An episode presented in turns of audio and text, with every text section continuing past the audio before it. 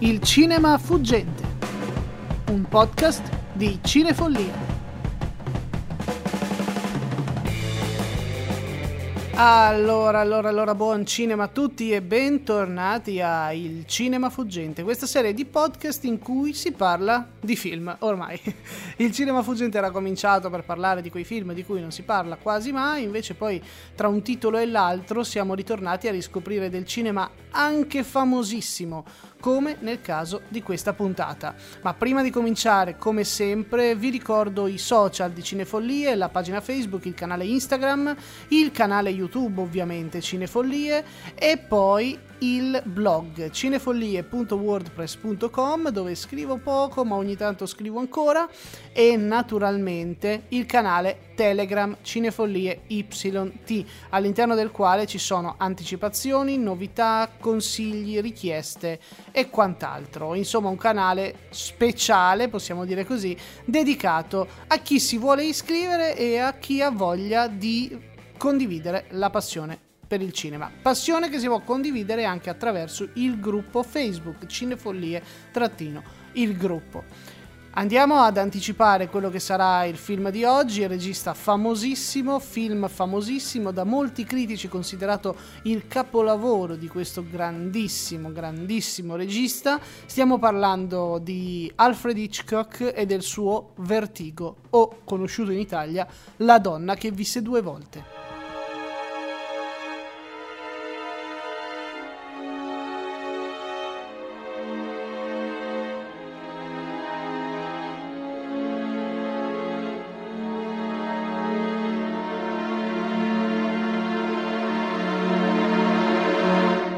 John Ferguson, per gli amici scotti, ha iniziato a soffrire di vertigini dopo aver visto un suo collega poliziotto cadere da un tetto.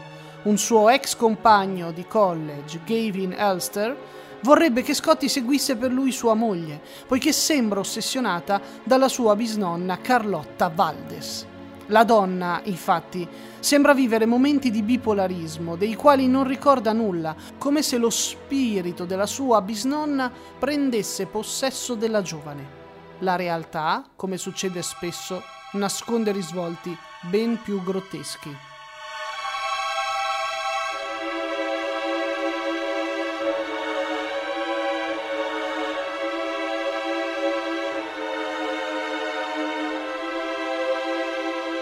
Parliamo di questo film perché grazie alla Cineteca di Bologna è tornato ad essere proiettato nelle sale cinematografiche. Quindi eh, se riuscite a recuperarlo, insomma, al cinema in lingua originale con questo restauro è sempre una cosa meravigliosa. Ma prima di continuare vi anticipo che potrebbero esserci degli spoiler sulla trama. Il film è del 1958, quindi gli spoiler possono essere ben concessi. Se non volete rischiare di rovinarvi la visione perché siete troppo legati alla trama e quant'altro, lo capisco e allora interrompete il podcast immediatamente perché potrei raccontarvi il finale del film.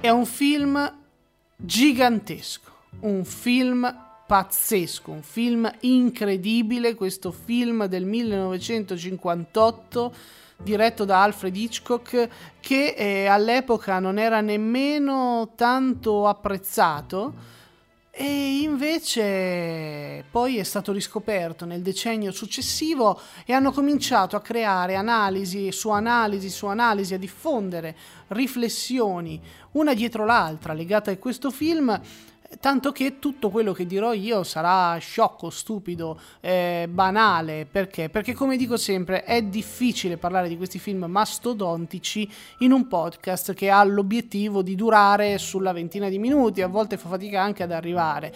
Questo film merita analisi approfondite, eh, riflessioni precisissime, quindi vi consiglio di andare a recuperare tanti testi critici di persone sicuramente più competenti di me che hanno veramente sventrato questo film, e possiamo usare il termine sventrare quando parliamo di Hitchcock, hanno sventrato, dicevo, battute a parte, questo film e lo hanno veramente analizzato in una maniera perfetta. Ci sono tantissimi testi, quindi vi consiglio di fare una piccola ricerca su internet e di recuperare un sacco di analisi. Io vi dirò qualche, piccola, eh, qualche piccolo cenno e qualcosa che mi ha scatenato una qualche riflessione. E e, e, soprattutto qualche emozione. La prima cosa naturalmente, al di là della composizione di immagine, è, è l'uso dei colori, l'uso dei colori, il colore verde che è sempre collegato alla, alla figura femminile, no? a questa Carlotta Valdes o al suo alter ego se vogliamo o anche all'altro alter ego perché Madeleine che è il nome della, della protagonista ha in realtà più di una personalità ecco eh, finge di avere un doppio all'interno del doppio ed è, ed è tutto molto molto molto sottile. Il film analizza in maniera perfetta quella che è la tematica del doppio. Hitchcock è ossessionato da questo tema del doppio, basti pensare a Psycho, eh, basti pensare a Nodo alla gola. Se pensate ai suoi film più famosi, la tematica del doppio è sempre presente in un modo o nell'altro. Qui il tema del doppio viene veramente ampliato, c'è un doppio all'interno di Madeleine, che è questa bellissima Kim Novak.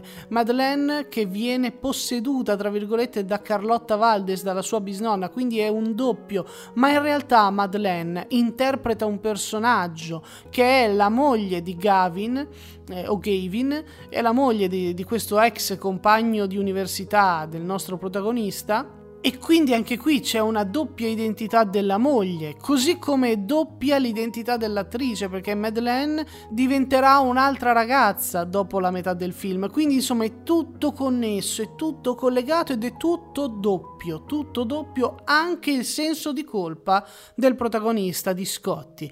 Questo senso di colpa per un suo collega caduto eh, da un palazzo nel tentativo di salvargli la vita e anche questo senso di colpa per Madeleine, per questa ragazza che cade dal tetto ma che poi si scoprirà che, come ho detto eh, nella trama, insomma, i risvolti sono sempre più grotteschi, soprattutto nel cinema di Alfred Hitchcock.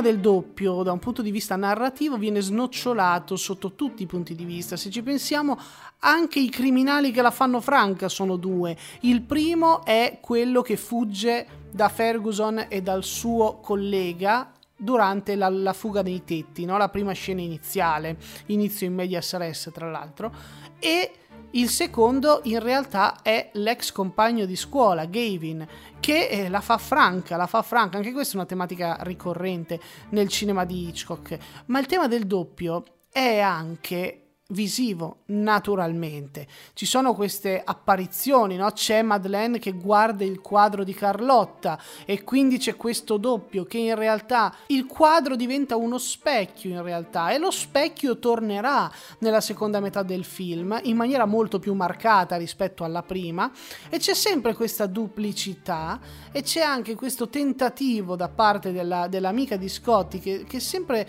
lasciata un po' in disparte per quanto riguarda l'analisi analisi del film, di entrare ehm, come, come, terzo incomodo nella vita di Scotti, di diventare quel quadro e, e, lei lo dipinge come se fosse appunto una rivisitazione di quel quadro. Ci sarebbe qualcosa da dire anche sul personaggio di Marjorie eh, che viene Midge, che viene sempre no, messa un po' in disparte, così come la mette in disparte Scotti questa sua amica che vorrebbe a tutti i costi essere qualcosa di più, ma che non riesce a sfondare la parete di questa ossessione di eh, appunto di Scotti legata a Madeleine.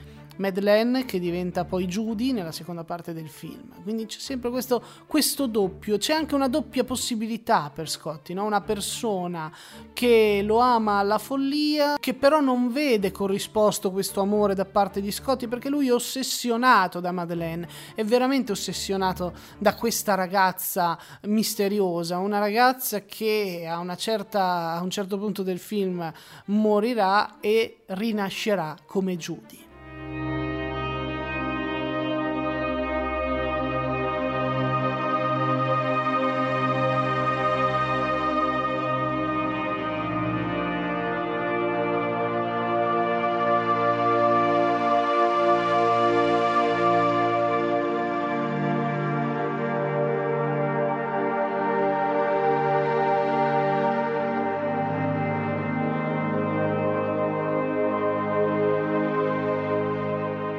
Altra cosa morbosa, affascinante, quasi magica, legata al personaggio, alla figura di Madeleine, grandissimo regista di donne, Alfred Hitchcock, è questa spettralità eh, nella quale viene avvolta la figura di Madeleine. La prima volta che vediamo questa donna, questa bellissima Kim Novak, eh, in questo abito verde all'interno di questo locale con tutti eh, con tutta la tappezzeria rossa, con tutte le pareti rosse, lei spicca in questo vestito verde meraviglioso e quando si alza per uscire dal locale seguita dal marito, ecco, lei sembra un fantasma, si muove come se fosse già uno spettro, uno spettro che eh, in, da quel momento in avanti, uno spettro che da quel momento in avanti perseguiterà fino alla fine del film il protagonista Scotty. E molto spesso la figura di Madeleine sarà associata quasi a una visione. Eh, pensate solo al momento in cui lui costringerà Judy a vestirsi esattamente come Madeleine e lei uscirà dal bagno avvolta da questa luce, da questa aura quasi paradisiaca, quasi angelica. E quindi sì, tutte le volte che compare Judy o Madeleine o Carlotta, perché ripetiamolo, questa persona, questo personaggio è tante personalità in, un unico, eh, in un'unica figura, in un'unica Kim Novak. Ogni volta che comparirà ci sarà qualcosa di misterioso, di spettrale, di legato a una sorta di al di là, una sorta di sovrannaturale.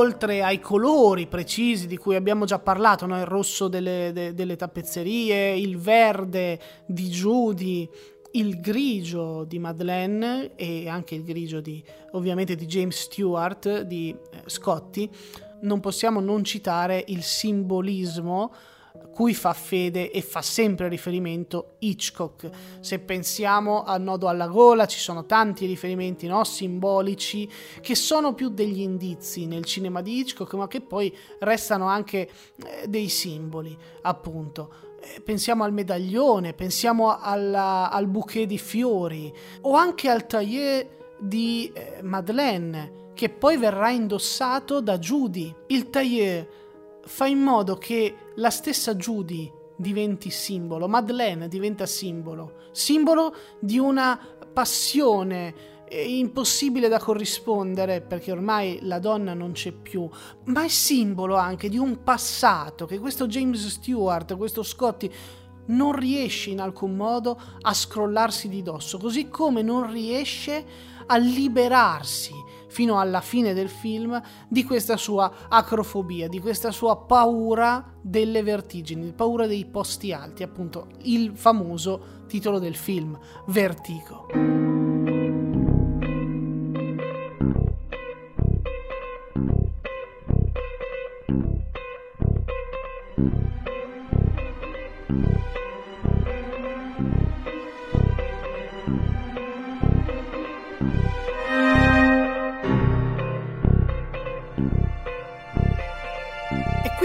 Molto interessante parlare appunto dell'effetto vertigo, sia tecnicamente ma anche di come vengono presentate le vertigini per la prima volta all'interno del film.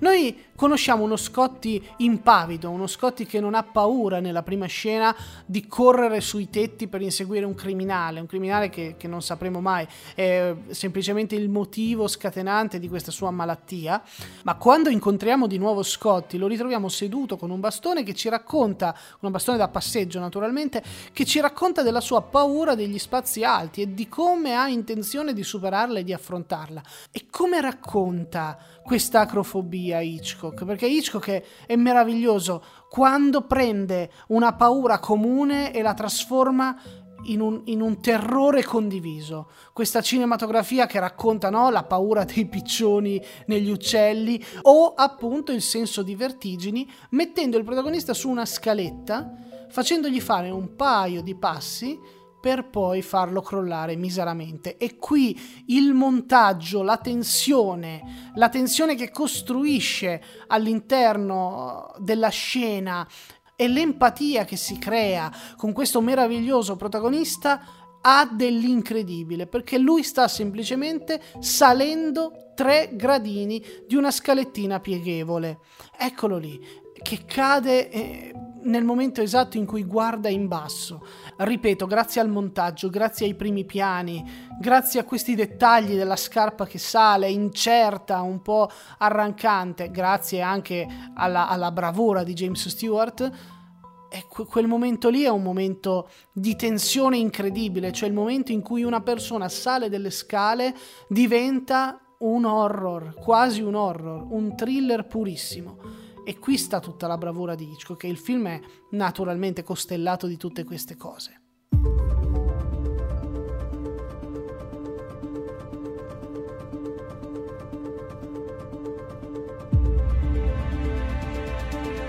Ma per entrare ancora di più nel terrore delle vertigini, Hitchcock si inventa quello che è diventato poi l'effetto vertigo, quella tecnica, quel movimento di macchina che prenderà il nome dal film che l'ha sdoganato. Una carrellata in avanti e una zoomata all'indietro creano un effetto di distorsione dell'immagine tale per cui lo spettatore viene travolto dalla paura degli spazi alti del protagonista chiunque non ha un senso di vertigine nella sua vita riesce a viverlo grazie alla cinepresa di Alfred Hitchcock. E quindi che gli vogliamo dire a questo mostro sacro del cinema globale? Una piccola nota di colore la faccio citando Steven Spielberg perché eh, nello squalo di Spielberg, uno tra i miei film preferiti, tra l'altro c'è un effetto vertigo utilizzato per creare proprio una distorsione eh, della realtà, per dare allo spettatore quel senso di terrore che Roy Scheider, il personaggio interpretato da Roy Scheider, sta vivendo nel cercare dalla spiaggia, seduto sulla spiaggia, lo squalo in acqua. Nel momento in cui si rende conto che lo squalo ha appena attaccato una persona, ecco che l'effetto vertigo ci catapulta in quel senso di impotenza, di paura e di realizzazione di ciò che è appena successo. Spielberg che, che, che impara da Hitchcock prende spunto, ruba e fa un altro grande capolavoro della storia del cinema.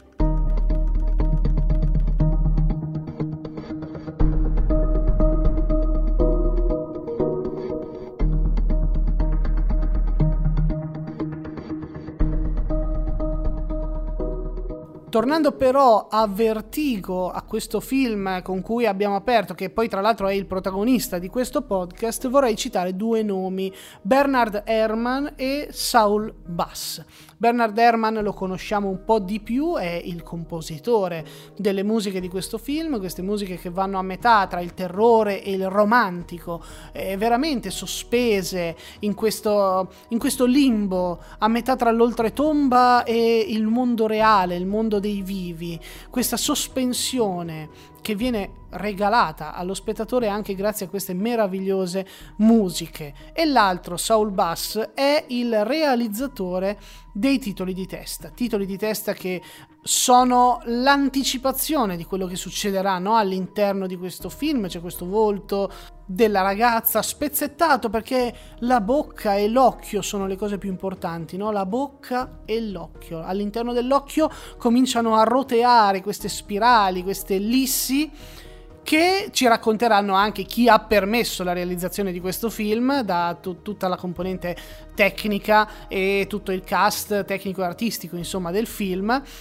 ma lo fanno proprio attraverso queste spirali, queste ellissi, questo senso di vertigine, appunto, questo senso di vertigo che poi concluderà tutto con, il, con quel meraviglioso Directed by Alfred Hitchcock. L'occhio e la bocca della ragazza che racchiudono questa vertigine di meraviglia che alla fine della giostra è esattamente il film di cui stiamo parlando.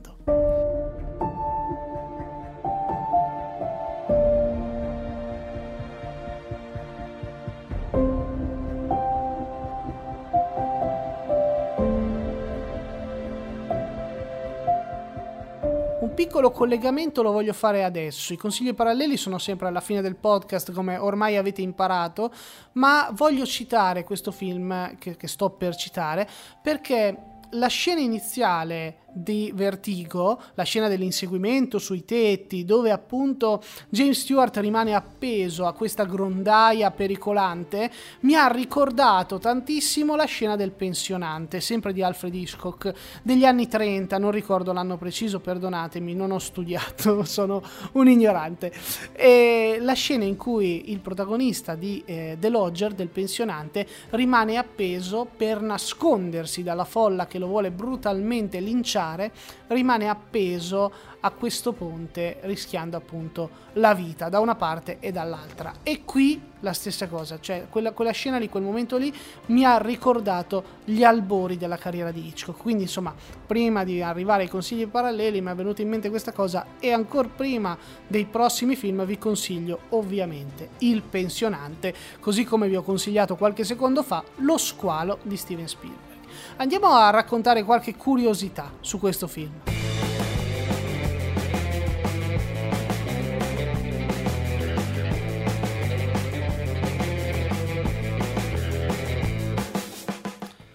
Vertigo, che è stato realizzato in quattro mesi nel 57, da settembre fino a qualche giorno prima del Natale del 57, ha il classico cameo del regista come tutti i film di Hitchcock, ecco lì che il regista compare a fare una parte. In questo film Hitchcock è un passante che porta la custodia di un corno davanti ai cantieri di proprietà degli Elster. Altra cosa interessante è che Alfred Hitchcock ha personalmente disegnato alcune scenografie, tra le quali le scale, le famose scale che sale e scende naturalmente James Stewart per cercare di salvare la ragazza. Quelle lì sono state disegnate da Hitchcock. In ultimo è interessante raccontare qualche aneddoto sulla sceneggiatura, perché sapete perfettamente il film è tratto da un romanzo del 54, ambientato nella Parigi degli anni 30 e non dove è ambientato il film. La prima stesura di questa sceneggiatura era ad opera di Alec Coppel, che venne clamorosamente bocciata da Hitchcock. Alec Coppel venne poi sostituito da Samuel A. Taylor, che stese la sceneggiatura senza leggere il romanzo, senza leggere la prima bozza, ma basandosi solo ed esclusivamente sulla trama e sulla storia del film raccontategli a voce dallo stesso Hitchcock.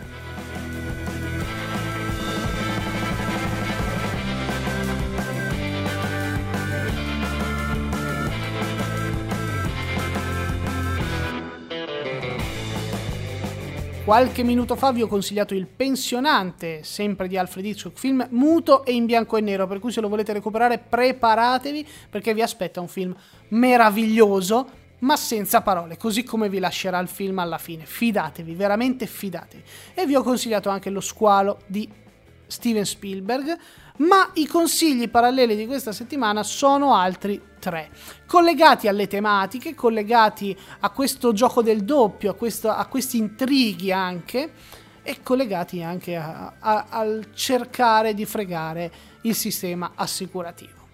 Il primo, io ti salverò, sempre di Alfred Hitchcock, che è stato il mio primo Alfred Hitchcock, non eh, se ne parla mai, c'era Ingrid Bergman che era un'infermiera che voleva aiutare a tutti i costi il protagonista ad essere scagionato perché era stato accusato di omicidio, ma lui assolutamente non lo aveva compiuto. Io ti salverò era un po' la bozza di quello che sarebbe stato poi Vertigo. A me eh, Io ti salverò piace tantissimo, veramente tanto, e guardatevelo perché ci sono delle sequenze oniriche disegnate e realizzate dall'artista Salvador Dalì. Il secondo consiglio è sempre americano, Steven Soderbergh, uno dei suoi film più recenti, effetti collaterali, questa storia di intrighi e di eh, malattie mentali, di, di psicoterapie, di analisi, di doppi ovviamente, il tutto farcito da grandi citazioni a Psycho di Alfred Hitchcock. Ve lo consiglio, effetti collaterali, un thriller contemporaneo veramente, veramente fatto bene, che vi terrà dall'inizio alla fine incollati alla vostra poltrona.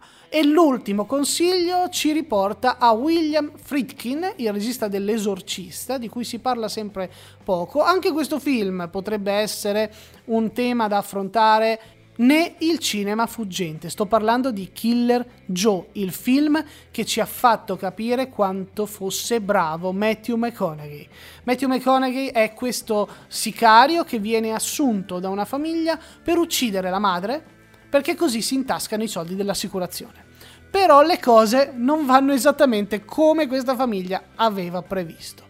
Killer Joe è un horror thriller, più thriller che horror, però mi piace dire horror perché ci sono delle scene veramente pesanti, per cui se siete, eh, come posso dire, sensibili, non... ecco, guardatelo a luci accese. Non ci sono jump scare, non ci sono sgozzamenti, non ci sono fiotti di sangue, questo no, però la tensione che crea questo thriller dal sapore veramente horror è una tensione che ti rimane sotto pelle. Quindi questi tre film, Io ti salverò, Effetti collaterali e Killer Joe sono veramente dei film incredibili, pazzeschi, grandiosi. Ve li consiglio, così come torno a consigliarvi i social di Cinefollie, la pagina Facebook, il profilo Instagram, il canale Telegram se volete degli aggiornamenti e delle anticipazioni, il canale YouTube naturalmente dove continuo a caricare i miei video in cui anche lì parlo di cinema e il gruppo Cinefollie, il gruppo su Facebook e anche ovviamente il blog cinefollie.wordpress.com. La puntata del cinema fuggente dedicata ad Alfred Hitchcock e al suo vertigo finisce qui. Io vi ringrazio per avermi ascoltato fino alla fine. Ci sentiamo al prossimo podcast e ci vediamo al prossimo video. Ma come sempre, buon cinema a tutti. Alla prossima!